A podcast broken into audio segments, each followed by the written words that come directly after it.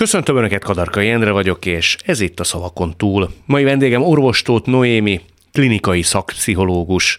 1987 nyarán családjával elhagyta Magyarországot, és három évig egy menekültáborban éltek.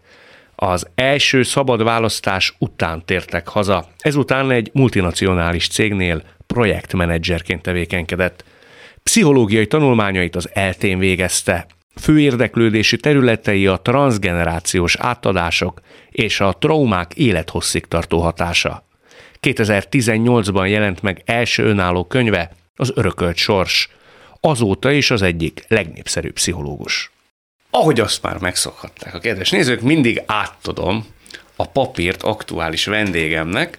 Ezen a papíron kifejezések szerepelnek, rejtjeles, talányos kifejezések, amelyek aktuális vendégem életének egy meghatározó időszakára, aspektusára, személyére, korábbi fontos idézetére utalnak, és mindig az aktuális vendégem, ez esetben Orostót Noémi fogja kiválasztani, hogy mely témákat beszéljük át azok kedvéért, akik nem látnak, csak hallanak bennünket, felolvasnám, hogy mely kifejezések közül választhat. Gyors lift kidönti el, menet közben, szabadesés, plusz-mínusz 0-24, kötelez, nehéz kenyér, szabad szemmel, megváltás helyett, mindig ugyanúgy.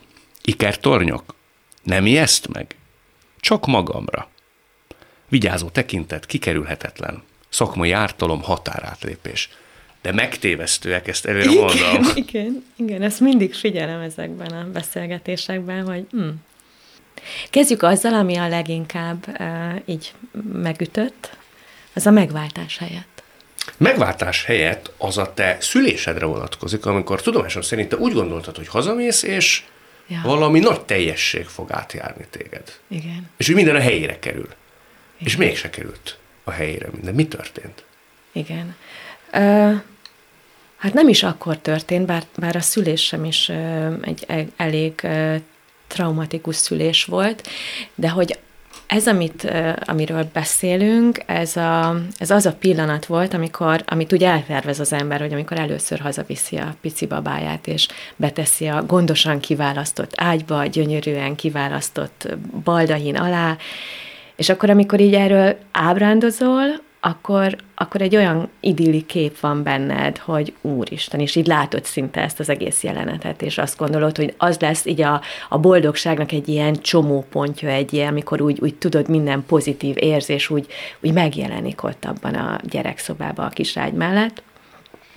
És hát annak rendje és módja szerint betettem a picimet az ágyba, és fölé hajoltam, és nem ezt a boldogságot éreztem, hanem egy olyan, ami folytogató, letaglózó rettenetet, amit nem is tudtam először hova tenni, csak azt éreztem, hogy, hogy annyira féltem ezt a gyereket, mert ott realizálódott bennem, hogy ez a gyerek elveszíthető. És addig én erre nem gondoltam ennyire élesen. De hogy... az élethelyzeted, vagy az aktuális lelki állapotod, az nyugalmat indukált volna? Hát nézd, azért egy szülés után általában a, a nők megélik azt az erős hormonváltozást, tehát ott azért vannak nagy érzelmi ingadozások, de azt éreztem, hogy ez nem csak az. Tehát, hogy ott már jött egy ilyen sugallat, hogy ez a fájdalom, ez olyan, mint hogyha a világ összes eddig élt édesanyjának a, a fájdalma jelenne ott meg bennem, és taglózna le, akik valaha elveszítették a gyereküket. És ez volt az a pont, ami nem hagyott később sem nyugodni, és innen indult az egész transgenerációs örökségünk témája. Tehát, hogy ez egy ilyen, ez egy ilyen, ha tetszik, sorsfordító pillanata volt az életemnek. Tulajdonképpen rájöttél, hogy a te őseidnek, női tagjainak Igen. az élete tragédiája, lenyomata, az ott van benned, Igen. és aki elvesztette a gyerekét az őseit közül, az tulajdonképpen itt nyert kibontakozást ebben az érzésben, ebben a kódban, ebben a reakcióban. Igen. Ha nagyon egyszerűen akarjuk elmondani.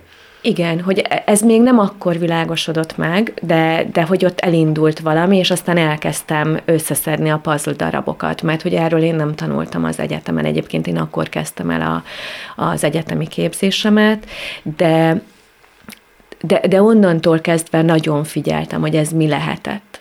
De és nem, akkor... nem ijedtél meg akkor? De hogy ne ijedtem volna meg? nem tudja az ember, hogy ez minek szól? Vagy Tehát ez, én hol az úgy eredője? hogy azt hittem, hogy, hogy ez az okogás, ez, ez nem tud abba maradni, hogy, hogy eb, eb, ez borzasztó volt.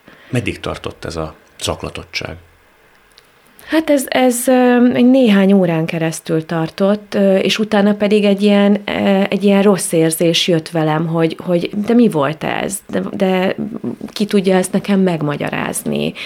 Mi lehetett ennek az oka? Tehát akkor már azért volt bennem annyi tudatosság, hogy az, ami velem történik, arról azt gondoltam, hogy arra így kívülről is rá kell nézni. Azt nem csak elszenvedem, nem csak megélem, hanem elkezdem egy picit boncolgatni a mérteket is. Úgyhogy de nagyon megijedt. Mikorra tudtál megnyugodni olyan értelemben, hogy ez nem a te rendhagyó működésednek az eredménye, nem kell szakemberhez fordulni hirtelen, nem bolondultam, mert meg gondolom ilyen gondolatok is vannak ne. az Hát emberben. hogy ne? Hát amikor az embert valami nagyon erős érzelmi inger éri, akkor azért az óhatatlanul beúszik, hogy normális vagyok egyáltalán, hogy ez belefér ebbe a, ebbe a helyzetbe, ez, ez még elfogadható. Ö, hogy mikorra nyugodtam meg, Hát ugye, ahogy mondom, én, én közben jártam folyamatosan az egyetemre, képzésekre, és, és így, ahogy jöttek a, a felismerések, akkor az úgy segített nekem abban, hogy, hogy megértsem, hogy atyaék, hát itt az én déd nagymamám története is itt zakatol bennem, akinek megszületett a, a kisfia 1889. december 22-én, ö, úgy, hogy előtte két nappal halt meg a férje, és ezt a pici babát fogták, és betették a beteg betegen fekvő bátyja mellé az ágyba, hogy hát ha lehet, akkor kapja már el a betegségét, és, és azt gondolták akkor, hogy ez a nő, aki éppen gyászol, akinek meghalt a férje, most született egy kisgyerek, a, a felnőttebb fia ott fekszik betegen, ez nem fogja tudni ezt a gyereket felnevelni, és akkor betették a, a gyerekét. Ezt neki végig kellett néznie. Hát igen, tehát hogy e- a kornak ez volt a kvázi megoldása, hogy hát akkor, ha már itt halni kell, akkor haljon ez a csecsemő is, hiszen ö, nem biztos, hogy akkor ő most itt túléli azt, amiben ő belecsöppent, amiben beleszületett. És aztán ö, ugye ez az ők nagyanyám volt, tehát a déd nagyapám, ő ezt túlélte, és, és egy, egy elképesztően ilyen harcos, ilyen életigenlő valakivé vált. Neked De ő mennyi- ebbe született bele. Mennyivel ezen történet megismerését követően állt össze, hogy kettőtök közt ilyen értelemben van némi összefüggés? Ez is egy izgalmas dolog, hogy én egyébként ezeket a történeteket, történeteket ismertem, de ez ilyen úgynevezett kognitív szinten uh-huh. volt, hogy, hogy persze tudtam a történetről, de hogy a történet érzelmileg hat rám, arról én nem tudtam. Az, ahhoz kellettek ezek a megtapasztalások. Nagyon sokszor ez van, hogy hiába ismerjük a konkrétumok szintjén a sztorikat, nem látjuk a, az érzelmi összefüggéseket, hogy, hogy mi hol vagyunk abban az érzelmi térben, ami minket összeköt a felmenőinkkel. Tudsz mondani egyet, amit mondjuk úgy gondoltál, hogy meg kell haladnod? Vagy akár még annak ellenére is kellene tenned, ami mondjuk benned úgy munkált, vagy legalábbis sejtszinten érezted, hogy lehet, hogy ezt kellene csinálnom, de ezt nem kellene csinálnom. Hú, egyet, hát például a túlféltést, azt, azt például nem kellett volna. Mert hogy túlféltetted? Hát azért volt olyan, igen, amikor túlféltettem. Adott rá okot? Hát ez egy, ez egy jó kérdés, hogy ő adta az okot, vagy ez bennem volt. Hát nem csinált olyan extré, nagyon extrém dolgokat, amik feltétlen indokolták volna, de azért volt, amikor azt éreztem, hogy úristen. De igen, túlféltettem, persze, hát a, amikor ő még kicsi volt, akkor amit ahogy mondtam, szóval, hogy ő nehezen született, és akkor ott feltételezések szerint ott kialakult egy ilyen kis minimális oxigénhiányos állapot, ami ugye későbbiekben hat az ő, hat a gyerekeknek, akik így születnek a, a motorikus működésére, tehát a mozgás fejlődésére. És, és azt én észrevettem, hogy, hogy, hát, hogy, hogy nem olyan ügyes, hogy nem úgy tud megtanulni könnyedén biciklizni, és akkor elkezdtem ilyen fejlesztésre hordani, aztán én is megtanultam ezeket az idegrendszeri fejlesztő mozgásterápiás módszereket, vagy néhányat ebből, és, és emlékszem arra, amikor vittem a fejlesztőhöz, és, és amikor mentem érte, akkor ilyen tudod, önkéntelenül hajoltam le, és kötöttem a cipőfűzőjét. És akkor így megállt fölöttem a terapeuta, és azt mondta, hogy biztos, hogy ezt így még csinálni kell. és akkor így az egy ilyen érdekes visszajelzés volt, hogy, hogy hirtelen elkezdtem magam kívülről látni, hogy mennyi mindent megteszek, amit már nem biztos, hogy kellene, tehát ott már lehet, hogy neki szabad teret kellett volna hagyni, hogy ő gyakorolja azokat a képességeket, amiket már most gyakorolnia kell. És akkor ez így nagyon megmarad bennem, és erre például így figyelek, hogy amit tud, azt, azt ne akarjam jobban tudni nála. Válaszunk egy másik témát, reményem szerint egy picit vidával. Igen, igen, én e- erre gondoltam, mondom, én idejövök, és Szóval, na. Vannak vidámabb témák is. Igen? Na várjál. A szabadesés az vidámabb. A szabadesés az arról szól, hogy te ugye a pénzügyi világban dolgoztál, egy projektvezető Igen. voltál, projektmenedzser. Igen. És kvázi egy hirtelen ötlettől vezérelve te azt mondtad, hogy te ott hagyod ezt az egészet, és te pszichológus leszel. Hát az nem volt hirtelen. Azért nem volt hirtelen? Egyáltalán nem volt hirtelen, mert én már uh, szerintem olyan 12-13 éves koromban azt gondoltam, hogy én szeretnék pszichológus lenni, de 16 évesen már nagyon határozottan Miért ez volt. nem merted elvállalni? Azért nem mertem elvállalni, mert mi akkor Németországban éltünk, és, és aztán időközben úgy alakult, hogy 18 éves koromra viszont már visszajöttünk Németországba, és akkor az én édesapám elindította egy ilyen családi vállalkozást. És akkor hol burkoltam, hol nagyon direkten, azért azt úgy mondta, hogy hát ugye családi vállalkozás az mit jelent, hát hogy, hogy van valaki, aki megalapítja, és aztán lesznek majd a gyerekek, akik meg tovább viszik. És akkor én ezt így magamra vettem, hogy ez de, majd én leszek. Aki de ő ezt... nem is direkten fejezte ezt ki, tehát ezt te inkább magadra vettem. Inkább magamra vettem. Persze, biztos, hogy elhangzott, hogy na, ezt majd, ezt majd ti, de hát de te nem mertél De nem, oly, nem volt olyan, hogy leültetett volna, és azt mondta, hogy na, akkor Noémi, akkor ez lesz a te feladatod. Ez nem ilyen direkten, de hogy úgy benne volt az egész légkörben. Hát ugye egy csomószor ez van, hogy, hogy nem kell direkten kimondani dolgokat, azt úgy, akik benne élnek egy, egy ilyen családi közösségben, azok nagyjából tudják, hogy mik az elvárások, kinek mi az álma, kinek mi a vágya, kit, ki, ki milyen irányba szeretné, hogyha alakulnának a dolgok. Nem ismertél ellent mondani? Hát próbálkoztam, azért arra emlékszem, hogy, hogy állok egy telefonfülkébe, és akkor hívom az apámat, és mondom, hogy mm, nekem ez a, ez a business school, ahova így, akkor így beiratkoztam így az érettségi után, ez annyira nem fekszik, szóval, hogy én ültem benne a mikro meg makroekonomia előadásokon, és, és ez nem fog menni. árva hangot nem értettem, és az, az, és hogy én inkább pszichológus szeretnék lenni, és akkor, akkor azt mondta, hogy nem. Hány éves voltál? Hát akkor voltam ilyen 20, 21. 20 évesen azért van, aki azt tudja mondani, hogy hát már pedig elmúltam 18, úgyhogy pszichológus leszek. Hát én nem tudtam.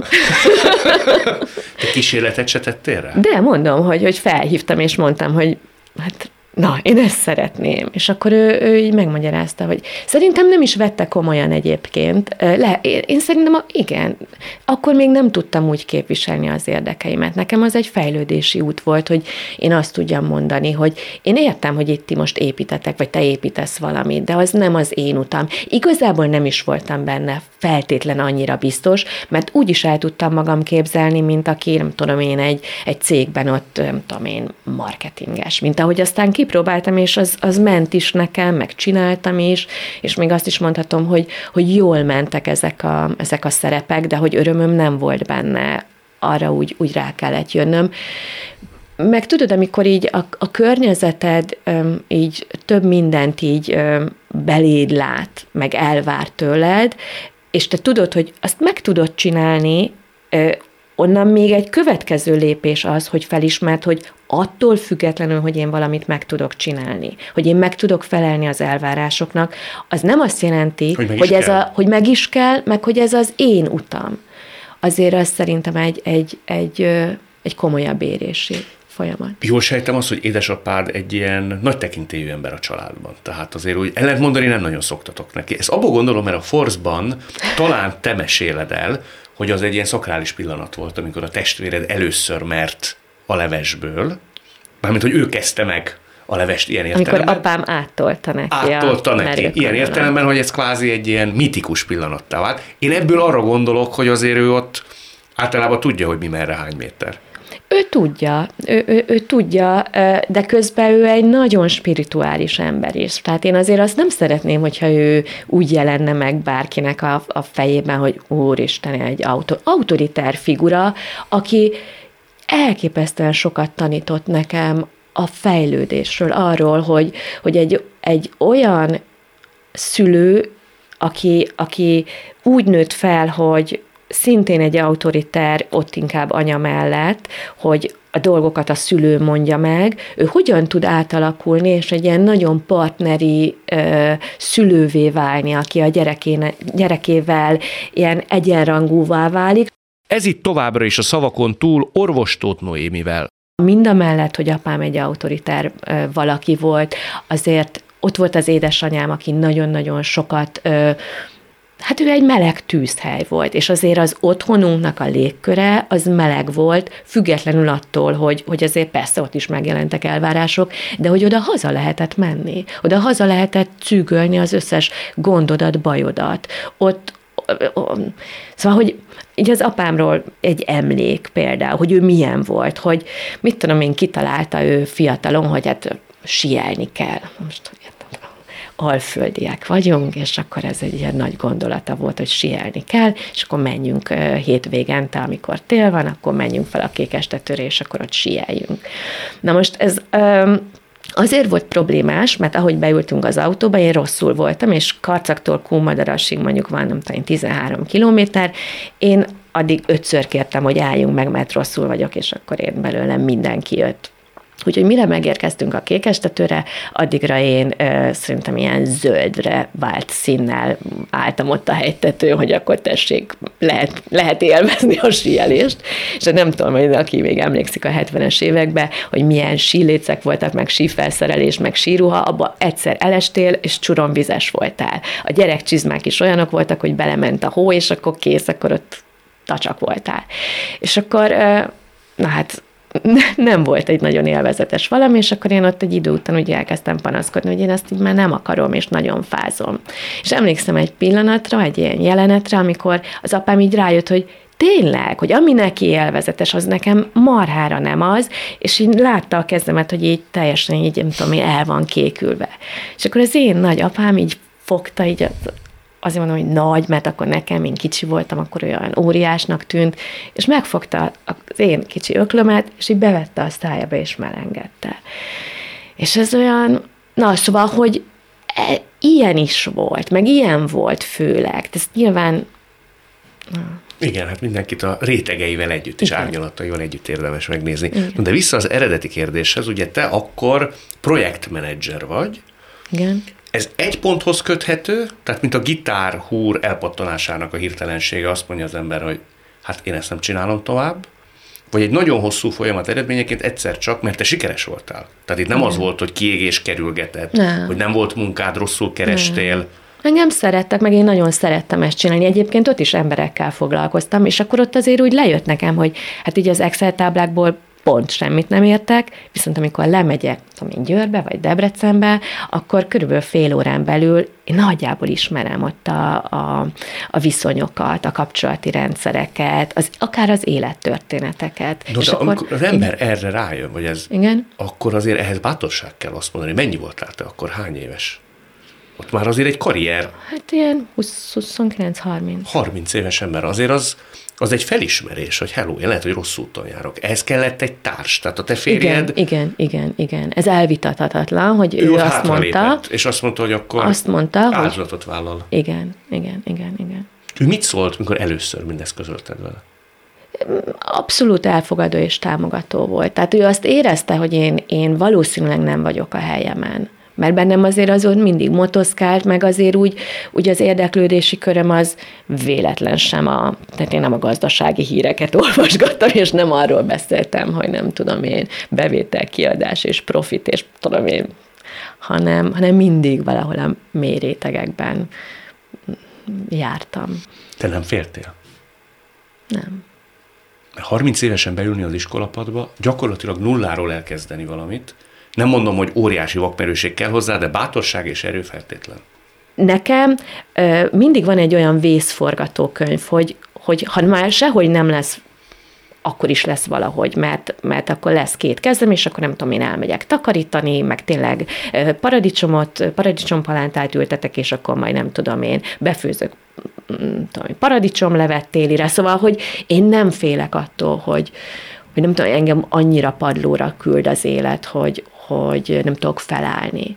Mert ami, ami mondjuk innen mondjuk egy ilyen nagy padlóra küldöttségi állapot lenne, én szerintem én ott is megtalálnám a, az örömömet. A padlón? Igen. Hát Tehát, hogy, az... De hát, mert hogy mi a padló, tudod? Tehát, hogy mit várok el az élettől? Hát azért padló tud lenni az, amikor az ember az egykori kilátásait, státuszát, lehetőségeit egy gyökeresen másra kell, hogy elcserélje, és az közel sem kecsegtet mondjuk olyan lehetőségekkel, mint ami volt pár évvel korábban. Azért az meghas, meghasonlás nélkül nagyon kevés ember tudja ezt szerintem elviselni. Én, én már szerintem ott tartok ott az életemben, tudod, hogy, hogy a mi a lehetőség. Olyan érdekes, hogy olyan sokszor így ránézünk valamire, és azt mondjuk, úristen, életünk lehetősége lenne, meg akkor lennék boldog, ha. És közben szerintem az, ami az életünk lehetősége, az az, hogy egyre mélyebbre haladjunk magunkba. És azt bármikor megtehetem, Sőt, azt kell, hogy mondjam, hogy a krízisek még inkább segítenek abban, hogy egyre mélyebb rétegét ismerjem meg magamnak. Igen, én is így tapasztalom. De hogy, de valamit még akartam kérdezni, hogy igen, hogy az örökölt sors kapcsán sem éreztél, vagy akár a szüleid felé, nem akarom aztán persze belét beszélni, hogy hát azért tessék, ezt azért megcsináltam, mert hogy nem tudom hány évre visszamenőleg a legnagyobb magyar könyvsiker. Tehát az egy dolog, ezen gondolkodtam készül erre a beszélgetés, hogy valaki pályát változtat, és jól, rosszul, de hogy el, el tudja működtetni azt a praxist, vannak sikerei, de van egy ilyen igazi nagy felkiáltójel, amikor azt mondja, hogy ezt azért már nem veszik el tőlem. Az egy másfajta forgatónyomatékkal bíró történet. De ha már siker, és ezen egy, tudtam, hogy erről fogunk beszélni, mert hogy egyébként megfigyeltem, hogy sokat beszélgetsz így a sikerről így a, ezekben a beszélgetésekben. És ebből milyen következtetés lehet levonni? Hát ez majd, ez majd négy ez majd négy szem közt, jó? jó? Szóval, hogy azon gondolkodtam, hogy... Most én hogy... kezdtem el izgulni. ne tedd. Egyébként igen, szóval olyan sokan izgulnak attól, hogy hú, majd egy pszichológussal, hogyha beszélek, akkor ez milyen lesz, igen, de... Hát különösképpen így, hogy a siker kapcsán, én ezt ennyit emlegettem, akkor valószínűleg van valami kolleráció, igen. De hogy én azon gondolkodtam, hogy nekem mi a, mi a siker, és tudod, mi ugrott be? Hogy az én apai nagymamám ő szeretett álmodozni, neki sok-sok hiány volt az életében, a szülei korán elváltak, akkoriban még így a 1930-as években valahogy azt a döntést hozták, hogy a lány az ment az anyukával, és a két fiútestvér pedig az apukához került. És és hát ezek veszteségek nyilván. És aztán az édesanyja szeretett volna tanulni, de a, az édesanyjának az új férje, ő azt mondta, hogy nem, tehát hogy nem engedi. Azt mondta egyébként, hogy egy lánynak annyi esze legyen, hogy amikor esik az eső, akkor beálljon az eresz alá. Hmm. És hogy ne tudjon többet, mint a, mint a szülő, mint az apa, mert akkor le fogja őt nézni. Ezért nem engedte, hogy a, az én apai nagymamám tanuljon. És ez benne egy örök hiány volt, és, és ő mindig szeretett volna tanulni, és amikor neki megszületett a, a fia, az édesapám, akkor eldöntötte, hogy már pedig ebből az emberből diplomás ember fogok faragni, és hogy ez, ez az én életcélom, és tényleg mindent mindent alárendelt ennek, hogy ő, aki egy varrónő volt, aki elképesztően sokat dolgozott, tényleg látástól Mikulásig, hogy az ő fiából diplomás ember legyen.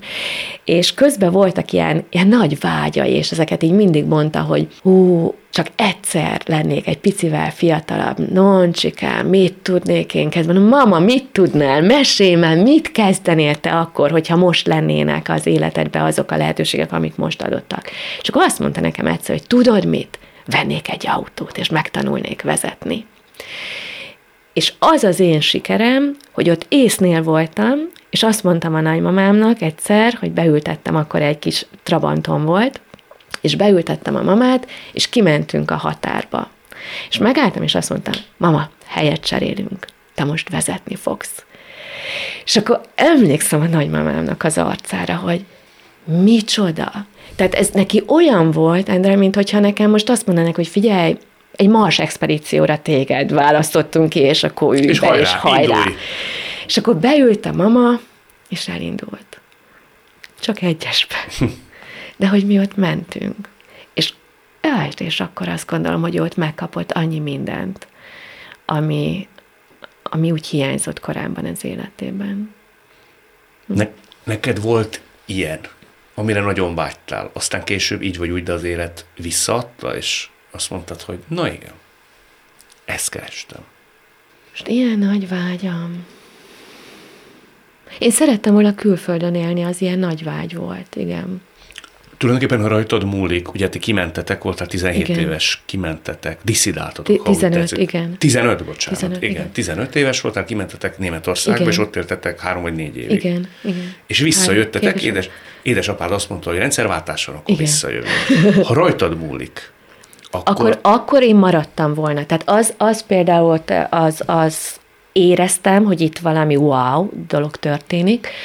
Um, láttam az ő lelkesültségét, de akkor ott azért ott éreztem, hogy én szívesebben maradtam volna, akkor már ott ö, kialakítottam olyan baráti kapcsolatokat, úgy beleszoktam a rendszerbe, tudod, azért a, a kamaszkor az olyan, hogy olyan vagy, mint a szivacs, és így felszívsz mindent. Mondani nem nagyon merted ezek szerint, hogy én maradnék nem volt rá lehetőségem, tehát mi menekült státusszal voltunk kint, akkor már kiderült, hogy, hogy egyébként ez a jogi procedúra, ami ott megint utána, hogy nem fogjuk megkapni a, a lehetőséget, hogy, hogy ott maradjunk. Egyedül tovább menni a nagyvilágba 18 évesen mindenféle iskolai végzettség nélkül azt nem lehetett, tehát hogy realitása nem volt. De azzal eljátszol néha gondolatban, hogy miképp lenne berendezve az életed, ha mondjuk kimaradsz, hogy mi lennél te most? Nem.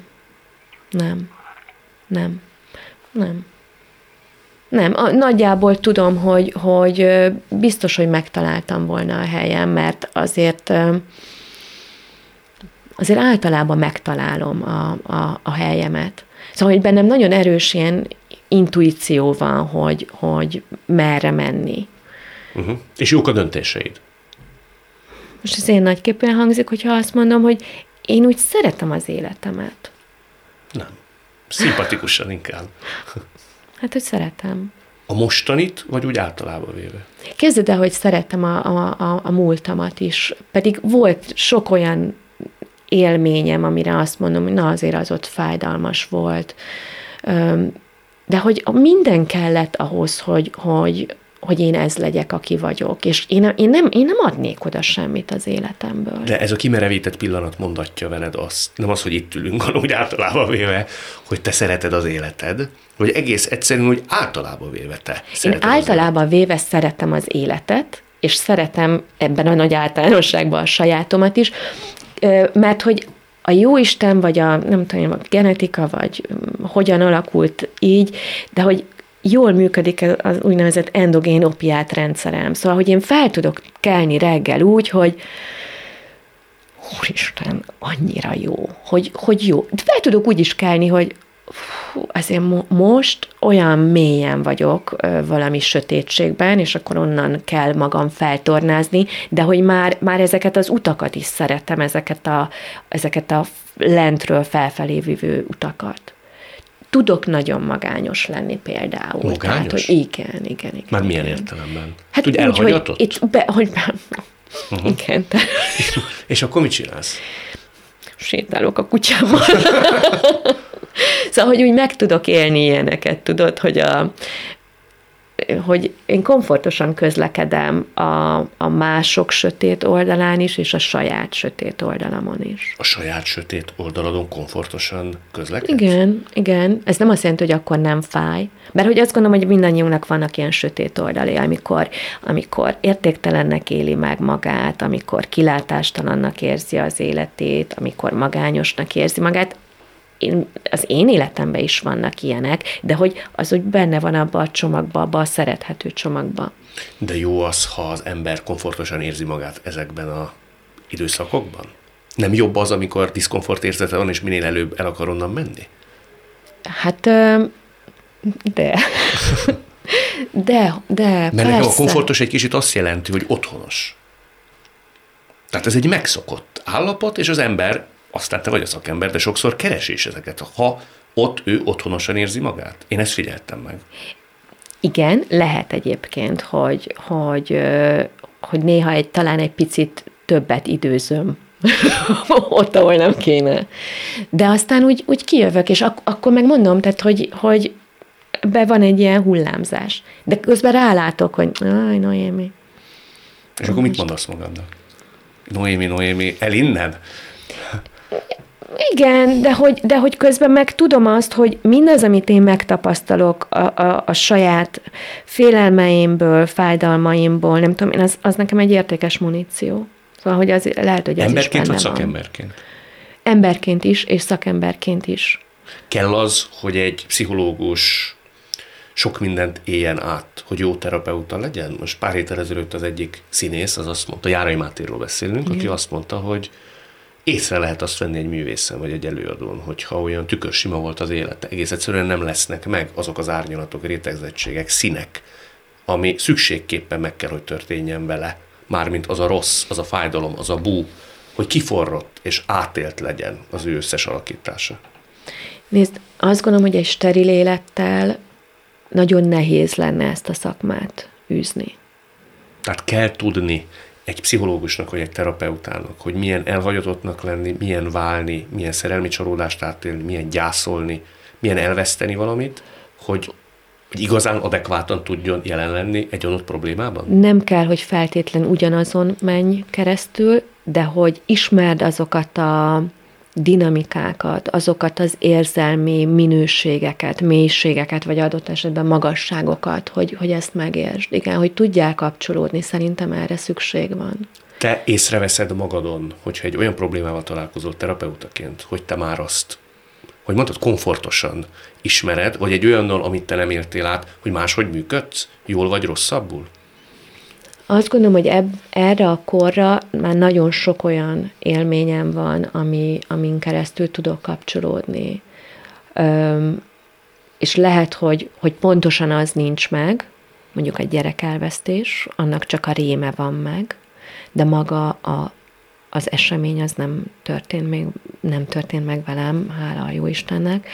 Öm, de hogy tudom azt, hogy, hogy valami, valami ismerősséget hozok magammal a transgenerációsan, és akkor ahhoz is tudok kapcsolódni.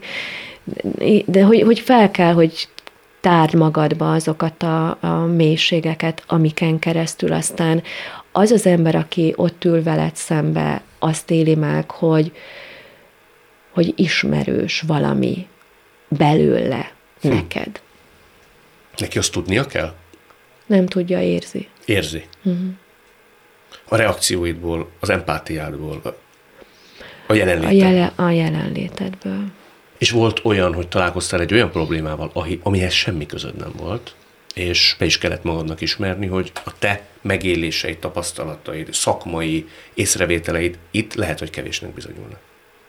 Talán a, a súlyos depresszió az, ami a, a mozdíthatatlan, nagyon súlyos depresszió, és ez a pályám elején volt, és a, azzal nem nagyon tudtam mit kezdeni, pont azért már, hogy bennem meg ez megvan, hogy én ki tudok. Most már a mai eszemmel azt hiszem, hogy tud, tudnék vele ö, talán hatékonyabban dolgozni. Ak- akkor, akkor, akkor nem, nem tartottam még ott, hogy, hogy érezzem, hogy, hogy ott mi a jó lépés. Ez milyen érdekes. Én meg azt gondoltam, hogy egy pszichológus tulajdonképpen, mint egy orvos, vagy mint egy színész, nem kell, hogy gyilkoljon, hogy eljátsza a gyilkost a színpadon.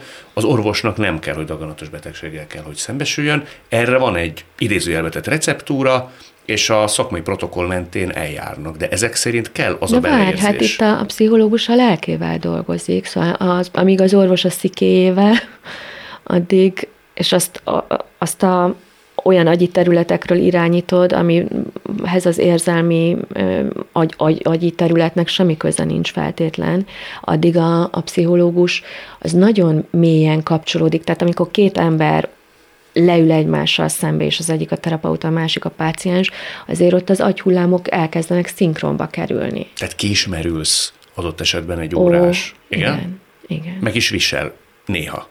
Igen, és ezért van az, hogy, hogy vigyázni kell magunkra. Hát nem véletlenül a segítő foglalkozású körében a legmagasabb például az öngyilkossági ráta. Szóval, Tehát hogy pszichológusok között adott esetben? a segítő foglalkozásúak között, igen. Pont azért, mert át tudja adni magát Mert a bánatnak. traumatizálódhatsz a másik traumája által. Láttál Igen. erre te esélyt a saját példádon?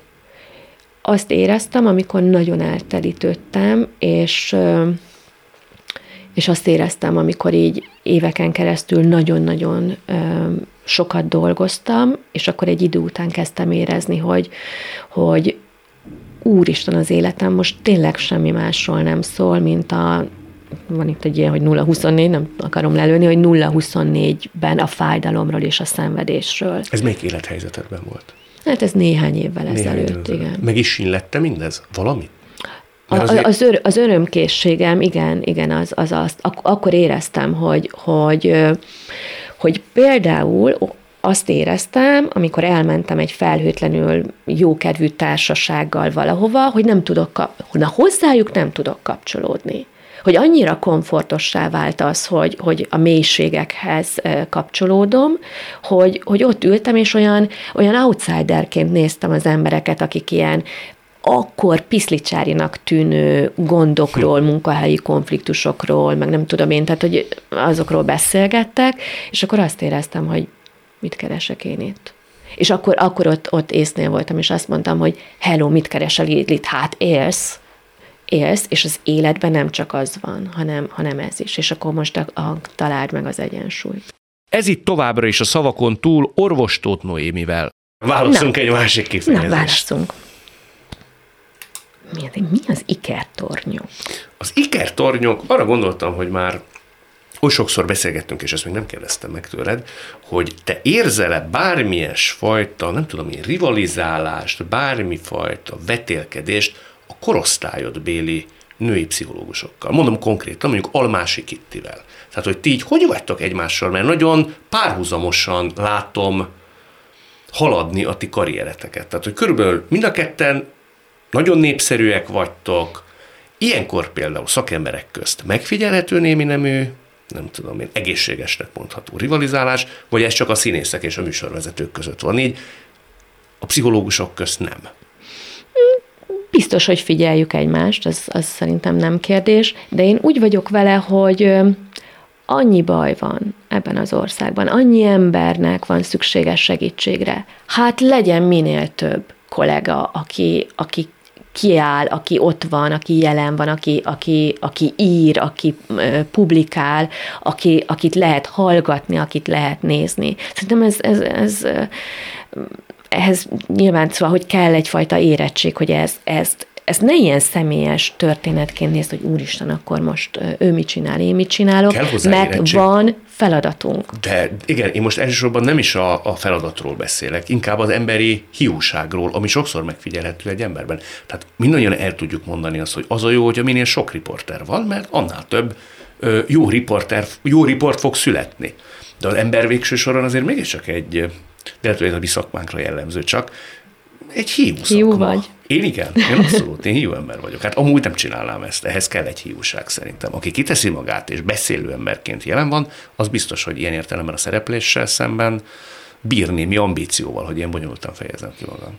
Nem, én egyébként a, pé- például, hogyha Kittiről beszélünk, e- elképesztőennek tartom, ahogy, ahogy azokat a, a- azt a frappánságot, ahogy például ő megnyilvánul öm, kamera előtt.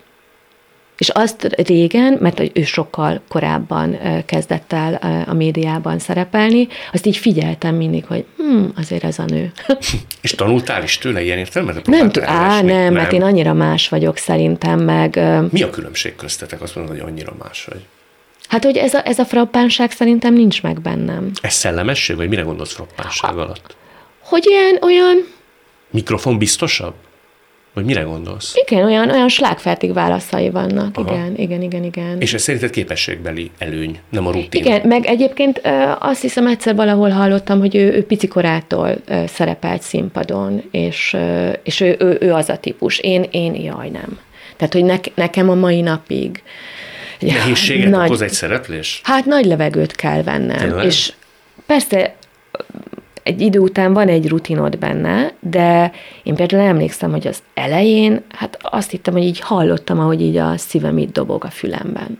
Melyik része zavart? A közönség előtti beszéd, a mikrofonba való beszéd, egyáltalán a kitettség része? Hát egyáltalán a kitettség része, hogy uh, igen. De valamiért mégiscsak vonzott? Tehát valamiért mégis azt mondtad, hogy ez nekem azért, valós? Azért, mert amit meg el akartam, vagy szerettem volna elmondani, azt meg annyira fontosnak éreztem, hogy talán ez volt az, ami így um, így leküzdette velem, vagy ami miatt. Meg tudod miért? Meg azért is, mert azt mondtam, hogy most oké, okay, itt van egy olyan ö, handicapem, ami nézzük meg, hogy én ezzel tudok mit kezdeni, vagy sem.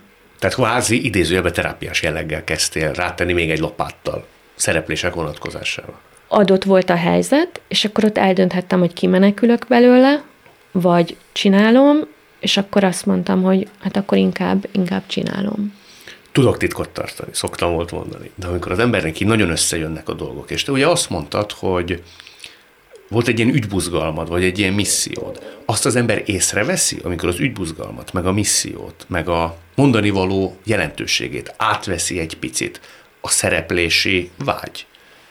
És ezt nem tartom betegesnek, vagy nem gondolnám azt, hogy Jézus már egy ember megbolondul a szereplésbe, de láttunk mindannyian olyat, amikor az ember egész egyszerűen elkezdi érvezni. Ez egy drive lesz minél inkább a csillaga emelkedőben van. Azért én, nem, én mindig a feladat részét élem meg. Tehát itt is például hívtál, és persze, oké, okay, rendben, akkor jövök, és utána kezdtem el gondolkodni, de miért?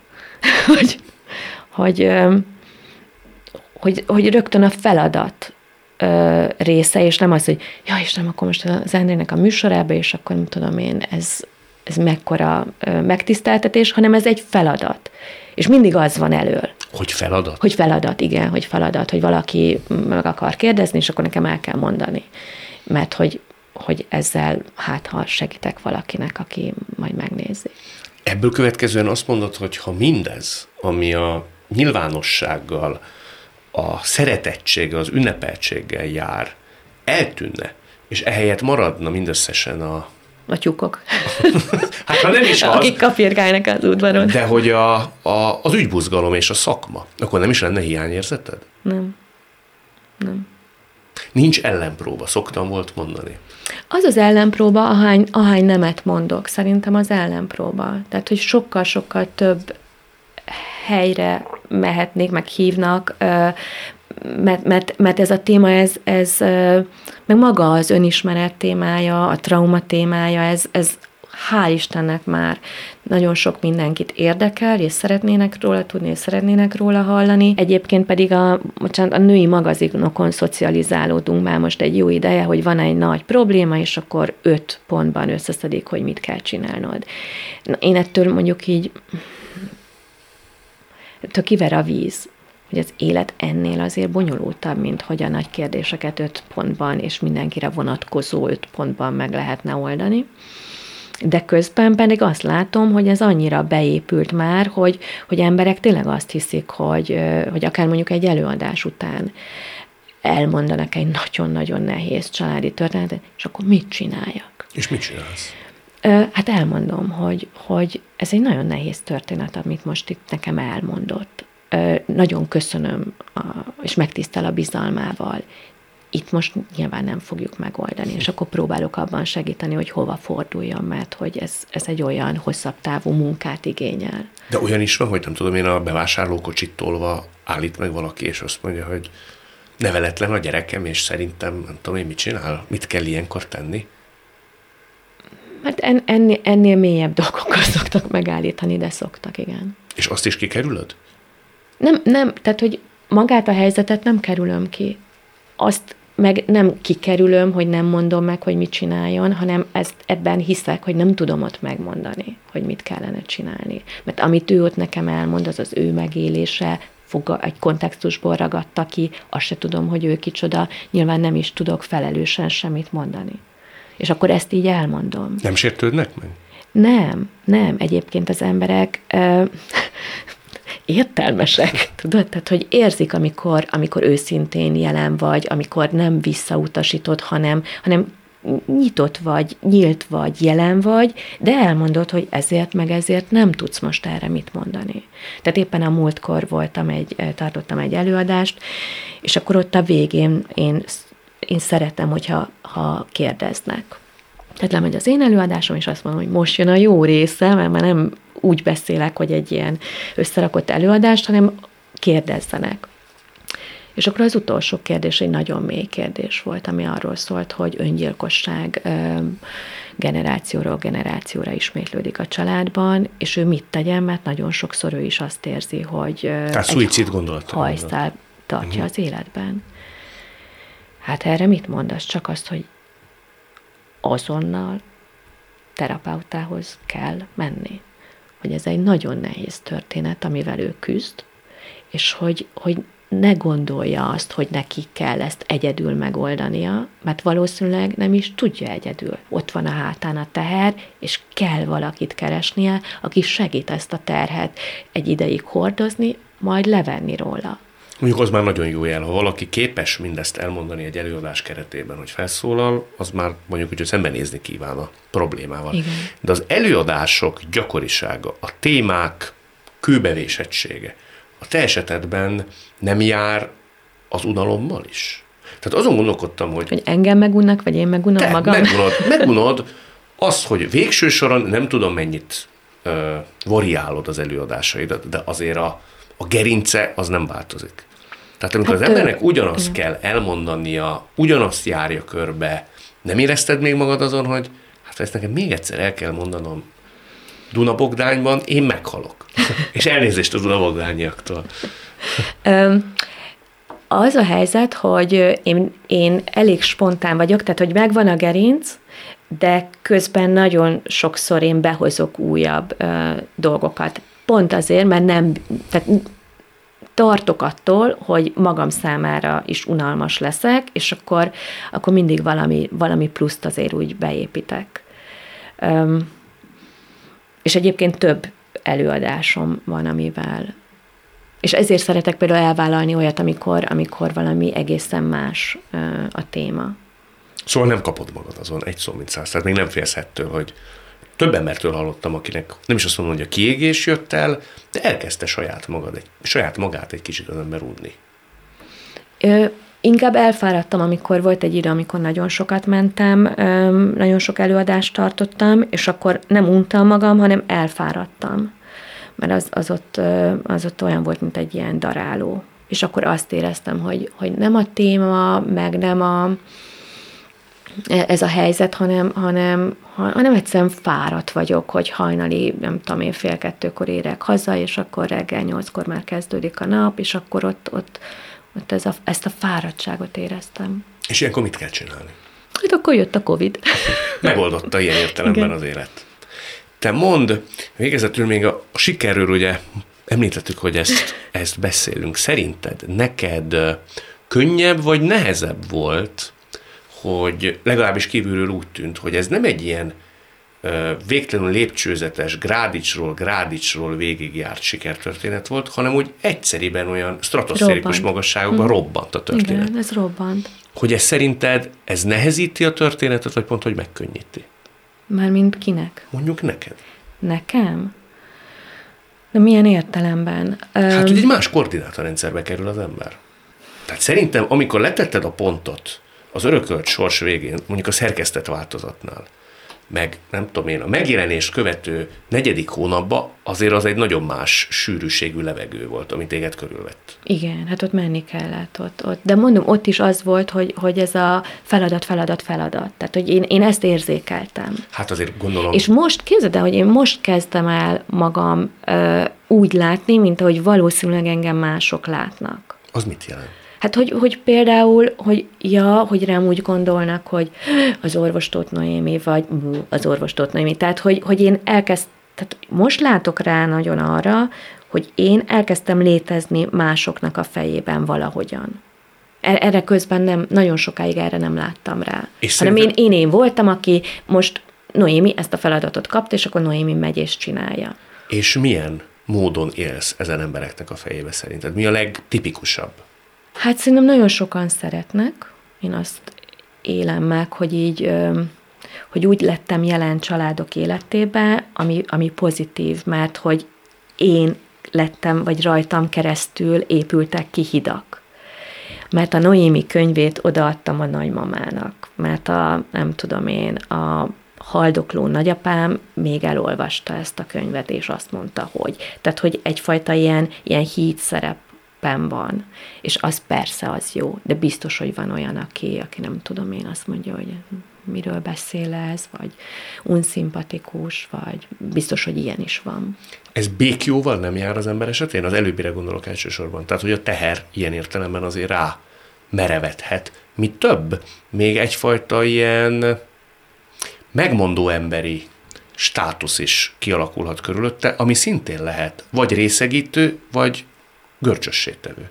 Igen, biztos, hogy, hogy, de ez is így korábban volt, amikor elkezdtek hívni olyan témákba is, amihez nem értek, és akkor rájöttem, hogy, hogy ja, nekem oda nem kell menni, mert ez, a, ez nem az én témám, és akkor ott, ott, ott nemet kell menni. Szóval, hogy, hogy amikor így az elvárásokat már, már felismered, hogy igen, oké, okay, hogy én bennem így bekapcsol zsigerileg egy ilyen megfelelési vágy, mert ez, ez bennem van. Mai ez napig. A, ez a Akkor azért az kiírthatatlan. Uh-huh. Igen, hát ez most figyelj ide.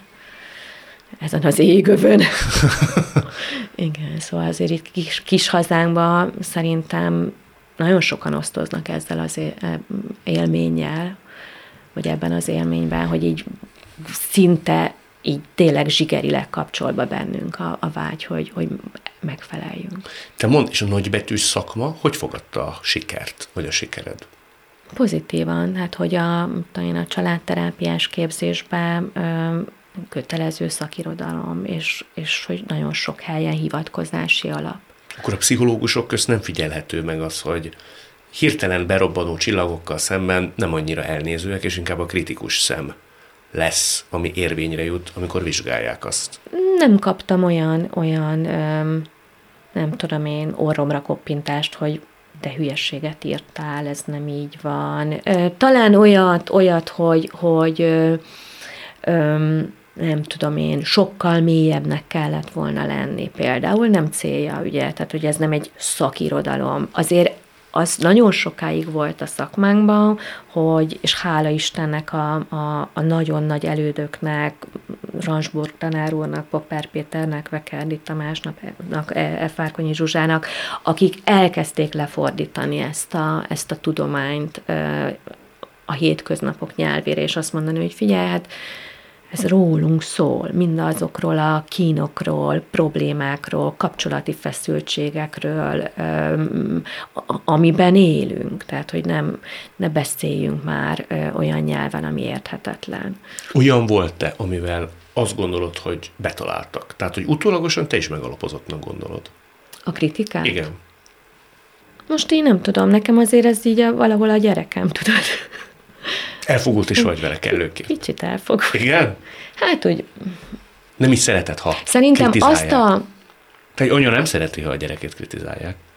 Szerintem azt a, a, a célt, ami, ami egy ilyen kötetnek a célja, azt maximálisan elérte. És mond, ez az utolsó kérdésem, van olyan, amikor nem azt mondom, hogy megcsíped magad, de hogy azt mondod magadnak, hogy na basszus, Hát azt azért már megcsináltam. Ezt már nem veszik el tőlem. Hát az életemnek az eddigi szakaszát már nem veszik el tőlem. Az, az, már, az már az enyém. De abba, abba, abba nem csak ez van, hanem benne van minden. Én most a sikerre gondoltam elsősorban. Hogy ne okozzak csalódást a korábbi interjúk nyomán. Hát e, ezt, ezt már nehéz lenne tőlem elvenni. És nehéz lesz mindezt megugrani? Mert ezen is gondolkodtam, egyszer azt kérdeztem egy fiatal olimpiai bajnoktól, hogy ez sikerült neked, de ha nagyon gonosz akarok lenni, mondtam neki, ebből a perspektívából nézve az életed hátralevő része, ez már a sikerrel, ezzel, ezzel a sikerrel már nem kecsegtet majd. Oké. Okay. Én ezzel kiegyezem. Hát akkor maradjunk ennyibe. Nagyon szépen köszönöm. Én is köszönöm. Ez volt a mai szavakon túl orvostót Noémivel. A műsort nem csak hallgathatják, de végig is nézhetik. Iménti beszélgetésünk hamarosan már látható lesz YouTube csatornámon is. A mai adás létrejöttében köszönöm Árva Brigitta és Rózsa Egyi Gábor segítségét. Találkozzunk jövő szombaton és vasárnap itt, a Klubrádióban. Viszont hallásra!